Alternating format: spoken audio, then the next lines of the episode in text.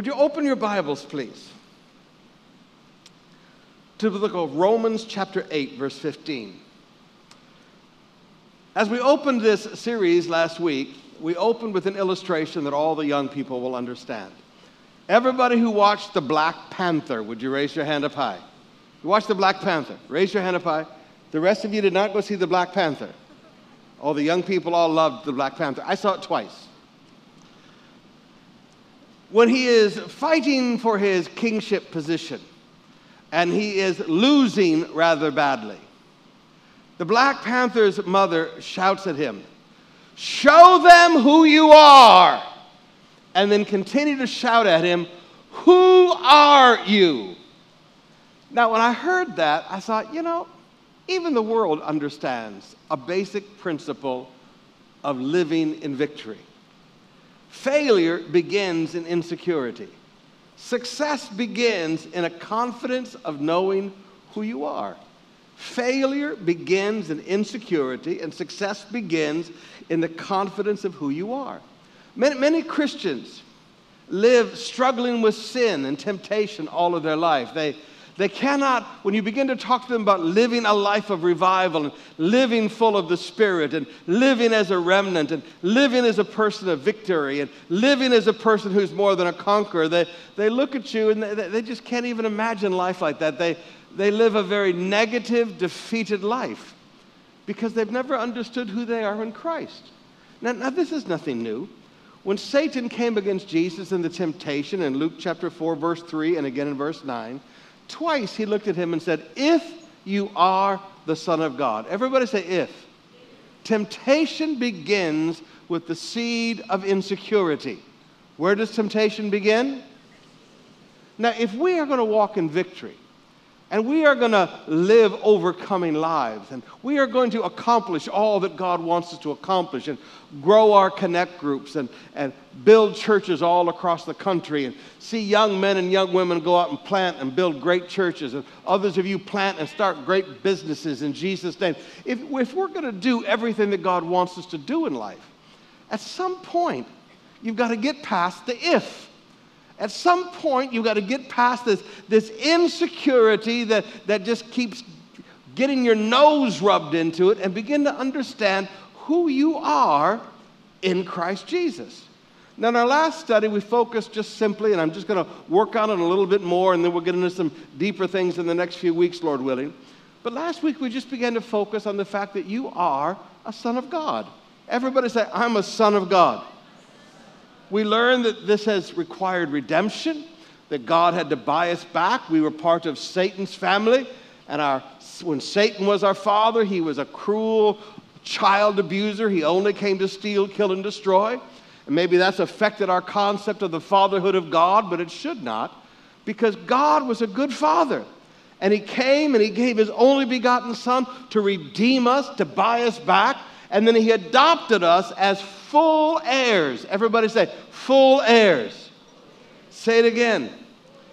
So he redeemed us. And secondly, it required that he show his love to us, that there would never be a concept that we were like second-class children. Like some people look on adopted children as part of second class. They're not really your children. But wait a minute. If that's true, then we're really not God's children.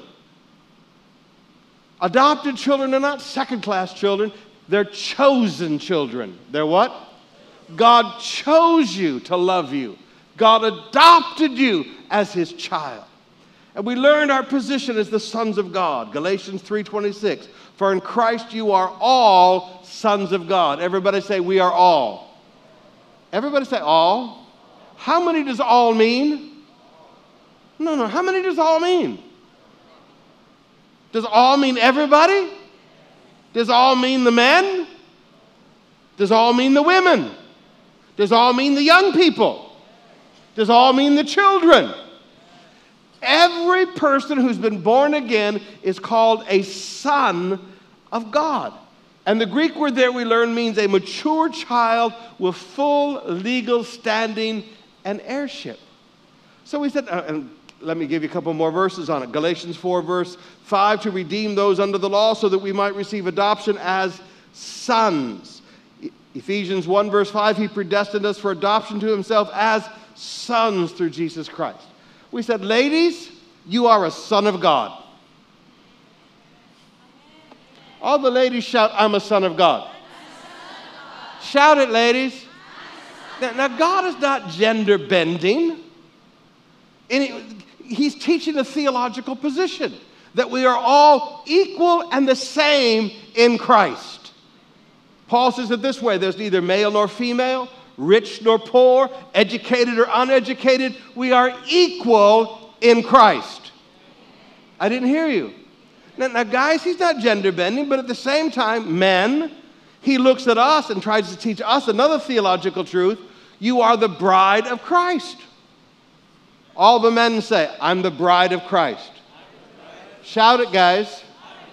Now, I'm driving this home because I do not get this taking a few verses out of context and taking a few verses out of what Paul said and try to make it look like Paul was anti-women and women should not have leadership positions and women should not be involved in ministry, when if you go through the scripture, you find all kinds of women involved in leadership and ministry. And rightly so, because we are equal in Christ.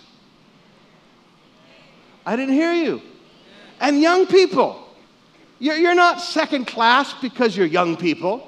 You're also a full standing legal heir of God in Christ Jesus. And children, they're not second class Christians. They are also full legal heirs, full standing salvation. There are no second class Christians. In Christ, we are all sons of God. Everybody shout, in Christ, we're sons of God. Now let me just take some simple thoughts on top of that and develop it in our lives for just a few minutes. As a son of God, we have an intimate, familiar relationship with God. Romans 8, verse 15. For you did not receive the spirit of slavery to fall back into fear. To fall back into fear. But you have received the spirit of adoption as sons, by which we cry, Abba, Father. Now, I want you to see what Paul's trying to teach these people. Listen, the Holy Spirit is working in our life. And there is nothing about the work of the Holy Spirit that will make you fall back into fear. Everybody say, fall back into fear. There is nothing about the work of the Holy Spirit that is domination. There is nothing about the work of the Holy Spirit that is control. There is nothing about the work of the Holy Spirit that will make you feel insecure and afraid of God. Well, Pastor, the Bible tells us to fear God is the beginning of wisdom. Yes, but that word means respect. That word means what? It has nothing to do with taco, okay? It has nothing to do with that. Every bit of the work of the Holy Spirit is creating this beautiful family relationship that we have with God, that God is our Father, and all that the work of the Holy Spirit is doing is to draw you close to the Father. Remember all the teaching I did with you on we've been brought near by the blood of Jesus, that in his presence there is no accusation. Remember all of that teaching. We come boldly before the throne of God. Everybody say boldly. There's no fear. You see, all the work of the Holy Spirit is about creating this familiar relationship. Abba. Everybody say Abba. Say it again. Halimbawa. When Shasha was a little girl, she always called me Daddy. She called me what? But what did you call me? Pastor. Pastor is my office. Daddy is her relationship with me. Did you hear what I just said? God is his office. Father is your relationship with him. Did you hear what I just said? God is his office. Yes, he's God. No question about it. That's who he is. That's his office. That's who our Father is. Everybody say, my Father is God. That's his office. But our relationship with him is tatai. And the Holy Spirit is always working in your life. This is one of the ways you can recognize the work of the Holy Spirit. Is it causing you to be closer to the Father? Is it causing you to not be afraid of the Father, but have a desire for the presence of the Father? Everybody say, have a desire. Say it again. Now, for some of us, learning to live like a son of God is a little difficult. Some of it is because of family relationships. You never had a father. You have no idea how to have a relationship with a man. Some of you, and please, I don't say this critically because sometimes that's just what life is. But some of you have been raised by mothers and aunts and titas, and you have no idea how to have a relationship with a man. And you're clueless. And the idea of a son of God relating, you don't know how to relate to God. You know, I talked with a guy one time, and he said, do you know the reason I don't get born again? I said, why? He said, I know how to talk to Mama Mary, but I don't know how to talk to the Father. And I looked at him and I thought, that's the strangest thing I ever heard in my whole life. But the more I got to thinking about it, the more I understood. He had been raised by a mother. He had been raised by his aunts. He'd been raised by his tita. He understood ladies. He had no comprehension how to talk to a man. Now, young people, you need, and some of you young ladies the same way. You're really good at talking to ladies, but you never had a father at home. Maybe your father was off in Saudi. Maybe your father was on a ship, long terms, a couple of years gone at a time.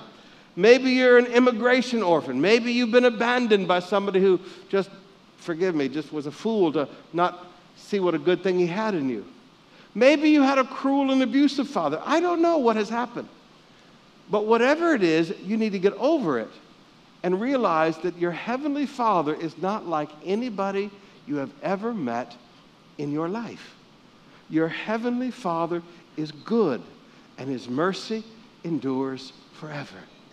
Everybody say, my Heavenly Father is good. Say it again, please. Now, Jesus, when He began to walk this earth, He began to restore the concept of God as Father, because religion doesn't like it. Religion wants to talk about El Shaddai, and He is El Shaddai. Religion wants to talk about El Roi, and He is the God who sees. Religion wants to talk about El Elohim, and He, yes, no problem. But as Jesus began to walk this earth, He began to talk about God in a different way. Not based on office, but based on relationship. John 8, verse 54, Jesus answered, if I glorify myself, my glory is nothing. It is my Father. My what? Now, you have to remember, the Jews will not even put the vowels in the name of God. Okay, to this day, they will not even put the vowels. When they write God, they would write G, leave a space, and D. They won't even put the vowel in. The name of God is too holy to say. But Jesus called God Father. What did Jesus call Him? John chapter 11, verse 41. So they took away the stone, and Jesus lifted up His eyes and said, Father, I thank You that You have heard Me. I knew that You always hear Me, but I said this on account of the people standing here, that they may believe that You sent Me. John 12, verse 27. Now my soul is troubled. What shall I say? Father, save me from this hour, but for this very purpose I've come to this hour. Father, glorify Your name. Now, this concept of Father is one of the things that they hated Jesus for, and one of the reasons, not all of the reasons, but one of the reasons they wanted to kill Him. They wanted to crucify Him because He called God Father. But this was not some new revelation. Malachi 2, verse 10. The prophet Malachi, the last words before God went silent for 400 years, Malachi says, have we not all one Father? Everybody say, Father. Say it again. Paul says it this way in 1 Corinthians 8, verse 6. Yet for us there is one God, the Father, from whom are all things and for whom we exist. Everybody say, the Father. Ephesians 4, verse 6. One God and Father of all. Now, I just wanted to lay this out for you a little bit. Everybody say, He's my Father. There's nothing unspiritual with calling Him Father. Every morning and every afternoon when I pray, my first word is Father. When Jesus taught us to pray the Lord's Prayer, how does it begin? Our Father. Now, when the apostles came and said, Lord, teach us to pray, he didn't teach them, let me give you the 15 names of God that you must memorize. When they said, Lord, teach us to pray, he said, our what? Talk to God as your Father. Everybody say, as my Father. So Jesus is trying to get this thing back in us, where we will understand as a son of God, he is his office is God, but your relationship with him is what? Now let's apply this for a minute. Psalms chapter 68, verse 5. He is a father to the fatherless. He wants to be involved in your life. What does a father to the fatherless do? He gives you that sense of belonging. Of what? I've used the illustration with you before. Growing up, I didn't have a dad. When I was 14, the police sent me to live with my dad. And I will never forget the first day in Brother Thompson's place. And brother, he was a Christian. Little clothing store. The man would not let me sign. My father told me to sign for the clothes that I needed to start school that year. He said, I know Chuck Summerall well. He doesn't have a son. Man, you talk about hurt. Like sticking a knife into me, turning it sideways, and pulling it across. My dad came home from work that night. He said, did you get your clothes? I said, well, I went up there. He said, where's your clothes? I said, he said you don't have a son. My dad just looked at me. Evidently, my face said all the hurt that was on my insides. We got in his old red Buick Wildcat, drove up to Brother Thompson's place, walked in the door. He said, Mr. Thompson, it's a very small town, Barrio, one blinking light. It makes tobacco look big. He said, Mr. Thompson, you don't know it, but this is my son. His middle name is named after my father, Earnest. I remember sitting there going, yeah, yeah. My whole ad, but it felt so good. This man claimed me. He was being a father to the fatherless. I felt like I belonged. Now, please forgive me, young people. Some of you, you've been abandoned by your father. Some of you, you've grown up without a father, whatever. And you always kind of feel like, where do I belong? You belong to the Heavenly Father. Amen. He is a father to the fatherless. You get your sense of belonging from this relationship with him. Just like the Father looked at Jesus at his water baptism and said, this is my Son whom I love and with whom I'm well pleased. He put his ownership, he claimed him. Your Heavenly Father looks at you and says, I claim you. Everybody say, I belong to him. Say it again. That sense of belongingness that you've always wanted. That sense of I belong to somebody. Some of you young ladies, and please forgive me, but straight talk. Some of you young ladies, you get manipulated by boys because of the insecurity in your heart because you've never had a dad around that gave you that sense of belonging to a man. I got news for you. You belong to the Father. There's no reason for insecurity in your heart. You belong to the Heavenly Father. Now, another application. As you get older, dads die. It's a weird feeling. It was a weird feeling when your dad died, Deba. It was a weird feeling when my dad died. I go to the funerals with some of you and do the funeral. And, you know, Pastor, that's my dad. I said, yeah, it's a real weird feeling when your dad dies. Like, dad's been your foundation stone. You know, just like, yeah, this is dad. Dad's, yeah, this is dad. And all of a sudden, dad's gone. He's a father to the fatherless. Whatever age you're in, he gives you that sense of belonging. Everybody say, whatever age I am, I belong to the Father. Secondly, as a father, he protects us. John 10, verse 29. My Father who has given them to me is greater than all. No one is able to snatch them out of the Father's hand. Young people, you walk up to me all the time and say, Pastor Summerall, how can you know that you're going to stay saved? And how can you know that you're never going to... Nobody can take you away from God. You can walk away, I guess, but nobody can take you away from God. Nobody is stronger than your Father. Nobody can snatch you from His hand. Your Heavenly Father is protecting you. Your Heavenly Father is what? Not just in the physical realm in this life, but even in the spirit realm.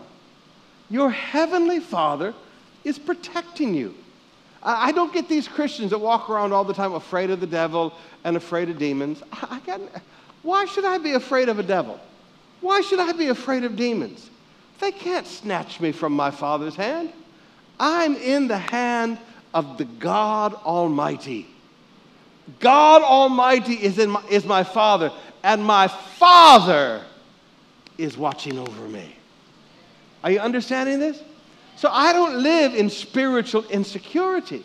You must not live in spiritual insecurity, afraid of demons and afraid of devils and all this. Why? You belong to the Father. Look at that verse again. My Father who has given them to me is greater than... Jesus said, do you have any idea who my Father is? He's greater than them all. And no one is able to snatch them, referring to us, His people, snatch us out of the Father's hand. You are safe and secure. Look at the person next to you and say, I'm safe. Say it again. Thirdly, the Father honors us. Now, Christians really struggle with this one. John 12, verse 26. Jesus said, if anyone serves me, he must follow me. And where I am, there my servant will be also. If anyone serves me, the Father will honor him. The Father will what? Everybody say, my Father will honor me. What will the Father do? I didn't hear you. What will the Father do? Do you remember when Jesus was baptized? This is my Son whom I love and with whom I am well pleased. Do you remember on the Mount of Transfiguration? This is my Son. Listen to him. I'm pleased with him. The Father always honored Jesus. If you will serve Jesus, the Father will honor you.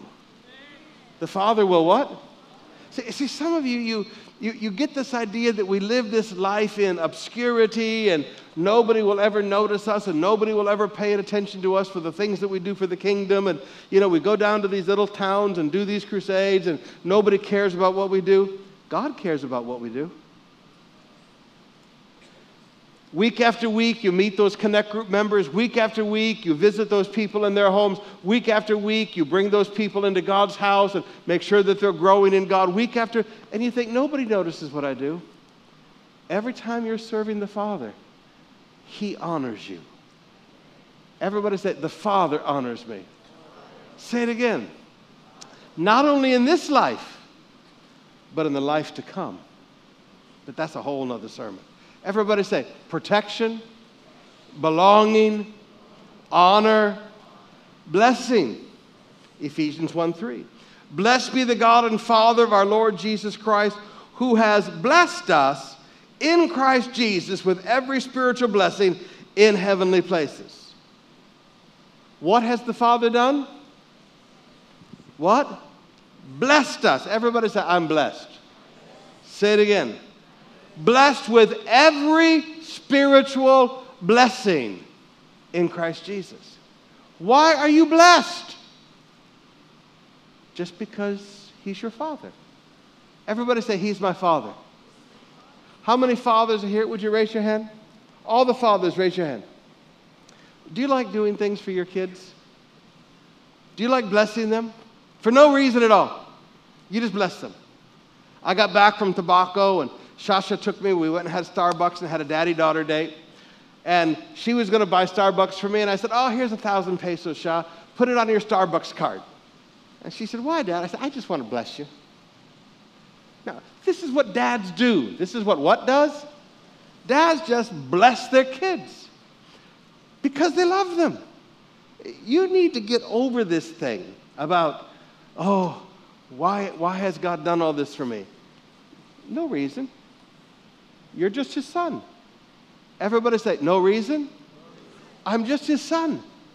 See, you need to get over the idea that you need to merit blessings and begin to realize we don't merit a blessing. We don't earn a blessing. He blesses us because he's our father. Everybody say, he's dad. And forgive me, let me put it to you this way. He likes to spoil you. He likes to what? Now, use the word spoil in a good sense. Blessed be the God and Father of our Lord Jesus Christ, who has blessed us in Christ with a few spiritual blessings. With how many spiritual blessings? Every. Look at the person next to you and say, my father spoils me. No, look at the person and say, my father spoils me. Now, you need... I don't know how to make this complicated. I don't know how to make this sound all fancy. It's just simple relationship truth. So when the father spoils you, just kind of smile and say, Dad, that was really nice. And just smile and enjoy it and realize, I don't deserve this. I don't earn this. This is not about meritocracy. This is just because he's my father. And my father is a good father. The next one. 1 John chapter 3, verse 1, English Standard Version says, see what kind of love the Father has given us. NIV says, see what kind of love the Father has lavished upon us. Your heavenly Father does not withhold his emotions from you. Your heavenly Father does not measure his love to you with an eyedropper, because he's God. Your heavenly Father lavishes his love upon you. Everybody say, lavish. Say it again. I was visiting a family one time, and you know I always change my illustrations because I don't embarrass anybody. But I was visiting this family one time. I said, Dad, give your son a hug. Come here. So he gave his son a hug. I said, give your son a big hug.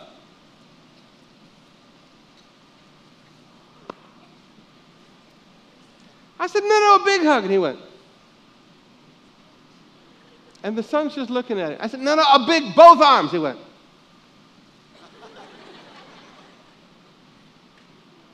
And I sat down with him. Kids went away. I sat down with him and I said, sir, why can't you give your son a big hug? He said, if you show too much love to them, you spoil them. I said, sir, the one thing you should never hold back is love. You should wake him up in the morning with a hug. When he comes home from school at night, give him a hug. Keep telling him how much you love him. I said, when you're mad at him, you don't spare the words. When you're angry, you're full of words. When you love, you have no words. I said, the one thing you should never hold back is love. Your heavenly Father lavishes love upon you. Everybody say, lavishes. Now some of you don't understand this sometimes, and you're praying, and all of a sudden, how many of you have ever been praying, and all of a sudden, you just felt overwhelmed with love? Would you raise your hand? You know what I'm talking about? It's just like, wow. And you don't know whether to laugh or cry or just sit there and grin. Just, it's so wonderful to feel love. Now, guys, you have to understand, this is God. God does not withhold his affection from you. God does not hold his heart back from you. Your heavenly Father lavishes love upon you. He does what? Let me give you one more. Is this helping you tonight? And let's see, if you can get a hold of the fatherhood of God, that you are a son of God, there's a whole lot of stuff that just disappears in your life. The last thing about a father, he molds us, trains, and disciplines our life. Now, this developing of our life starts by evaluation. 1 Peter 1, verse 17. And if you call on him as the Father who judges impartially according to one's deeds. Now, judges here does not mean condemn. It means to evaluate. Everybody say evaluate. Your heavenly Father lavishes love upon you, but he's always evaluating. He's always what? Because he wants, you have been predestined to be conformed into the image of Christ. He wants to continue to perfect that good work he began in your life. So he's always evaluating you. Everybody say evaluation. Say it again. Discipline, that's training. Hebrews 12, verse 9. Besides this, we've all had earthly fathers who disciplined us, and we respected them. Shall we not much more be subject to the Father of spirits and live? Now, discipline here doesn't mean punishment. It means to train. It means to what? And now there's one more word here. Mold. Isaiah 64, verse 8. But now, O Lord, you are our Father. We are the clay. You are the potter. We are all the work of your hands. Everybody say, evaluate, train, and mold. This is something that your heavenly Father is always doing in your life. Now, until my dad went to heaven, as long as he could still talk, whenever I'd sit down with my dad would sit down and he'd say, now, let me talk to you. Let me ask you some questions. Well, he starts asking me questions. You know what he's doing? He's evaluating. Until my grandpa died, he did the same thing. Grandpa said, tell me about the sermons you've been preaching. Show them to me. They're evaluating. Everybody say evaluation. After evaluation finishes, then my dad would start talking to me, saying, Dad, have you thought about this? Have you thought about this? Have you thought about that? I had a sinus infection one time, and he said, Dave, you know, it's a really easy thing. When you stand in the shower in the morning, just blow your nose really hard in the shower. I'm going, Dad, too much. But what was he doing? He was evaluating and then teaching. Everybody say, teaching. Now, I was 50 years old when he's telling me, blow your nose, and I'm going, Dad. But everybody say, always teaching. Have you tried this? Have you tried that? Listen, young people, with your earthly parents, you're going to have to understand. You're going to be forever 16 in their eyes. Thank you, young people. And you might be 60, but mom and dad are still going to be teaching you. Mom and dad are still going to be what? Now, when you're 20s, it's a little irritating. When you hit 40s, it's cute. You enjoy it. There's always somebody there to talk to you and teach you. But the last word is molding. Everybody say, he's the potter. I'm the clay. Now, in order to mold clay, there needs to be some pressure. There needs to be some what? You can't mold clay without digging your thumbs into it a little bit and digging your fingers into it a little bit. Everybody say, a little pressure. Now some of you, please, you want a life without pressure. You're never going to be developed without pressure. I didn't hear you. Oh, I don't want any pressure in my life. Then you're never going to be anything.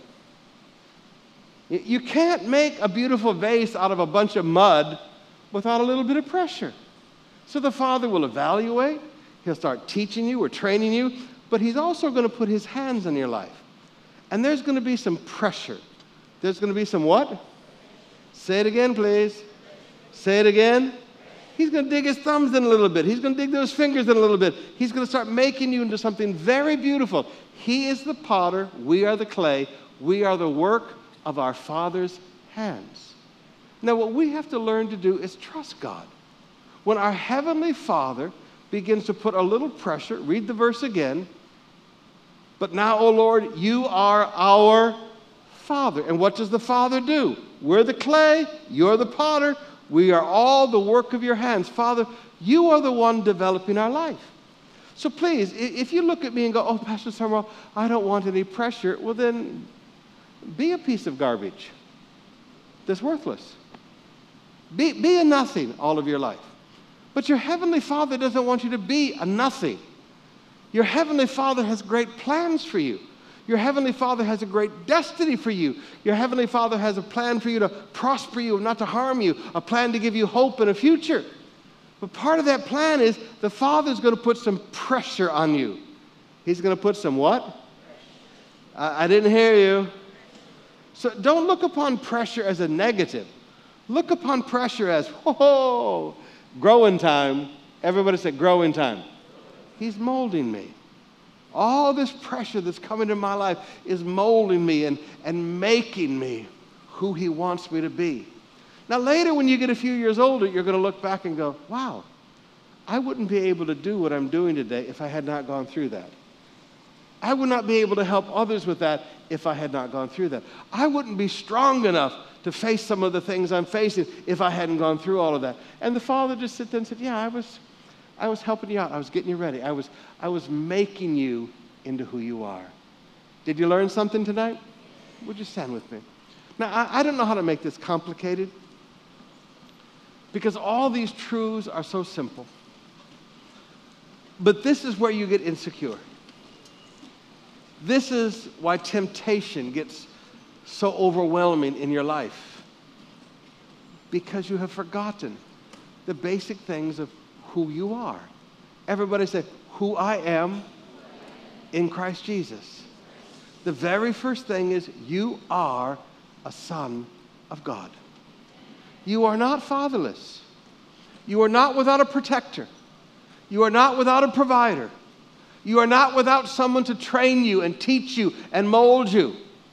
You have a Father, a Heavenly Father, who's very involved in your life. When I first became your pastor in 1980, we saw people, Ed, this week from the early 80s, people that only remembered Pastora Babes as a child. And she's 60 now. Almost. But old-timers that used to be in church here from the 60s and 70s. And it reminded me of 1980 when I was working on this sermon. When I first became your pastor, I was 23 years old. And these missionaries came to see me, and they were saying, you know, you're very young to pastor this church. I said, I know. You're too young to pastor this church. I said, no, I'm not. Well, what makes you think that you're qualified? I said, I'm not. But I have a very, very old Heavenly Father who will be glad to tell me what to do. See, I understood the fatherhood of God. And here I was, 23 years old. They're trying to make me completely insecure and give up what God wanted me to do. But I understood it's not about me. I have a Father who will teach me and guide me and lead me and mold me and make me and kick my butt when my butt needs to be kicked. You are not fatherless in this world. You have a Father. If any man lacks wisdom, Paul said, let him ask of God. Let him ask of his Father, who will give to all men liberally. If you don't know what to do, talk to your... You are not fatherless in this world. I didn't hear you. Look at the person next to you and say, I'm not fatherless. You have the greatest Father in the universe. God Almighty is your Father. Amen. Look at the person next to you. God Almighty is my dad. Say it again.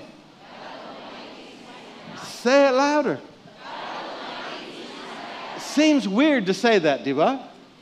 Say it again. Say it again. Shout it. God Almighty is my God. And you know what? He loves you. So just relax into that relationship. And when you go to bed tonight, lay there in your bed and say, Our Father. Talk to your Father. I didn't hear you. You don't know what to do. Who promised to train you? The Father. You know that you're not capable of doing something? Who promised to mold you? You're feeling a little insecure, like you don't belong? Who promised to give you a sense of belongingness? Yeah. No wonder Jesus teaches us to pray, Our Father who art in heaven. Lift your hands before him and just begin to call him Father. Go ahead. Just talk to him. Father. Just keep calling him Father. Every other sentence, call him Father. Every sentence, call him Father. Start every sentence with Father. Father. My Father. Father. Oh, Father. Father, I can't teach this into their heads. But Father, you can make it real to their hearts. Father, in the name of Jesus, take this great truth of who you are in our lives. Make it real in their hearts. Young people that have always felt like they're orphans and don't belong, Jesus, take the truth of Father. Make it real in them and give them that sense of belongingness. Takes out all their insecurity. Father, make your presence real to them. Oh, make this a revelation in their hearts, Lord. I can't teach it to their heads, but you can teach it to their hearts. Teach it to them, Father. In Jesus' name. Abba, Father, is here. My heart cries, Abba, my Father is with me. In his love, I will go.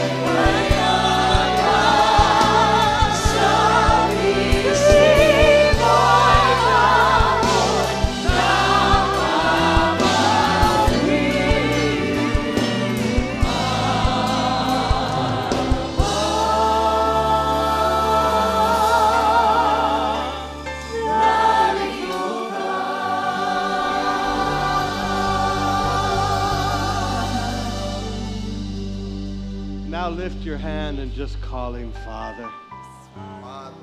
Father, we call upon you. Father, we call upon you. Oh, make your love so real in our hearts. Your presence so real in our lives.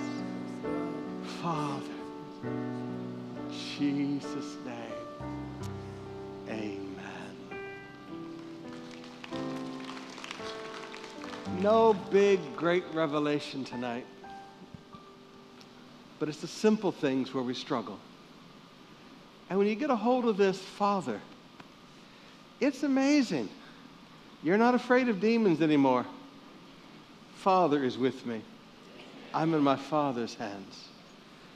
You don't feel insecure and preyed upon by people that are looking for insecurity in your heart because I belong to the Father.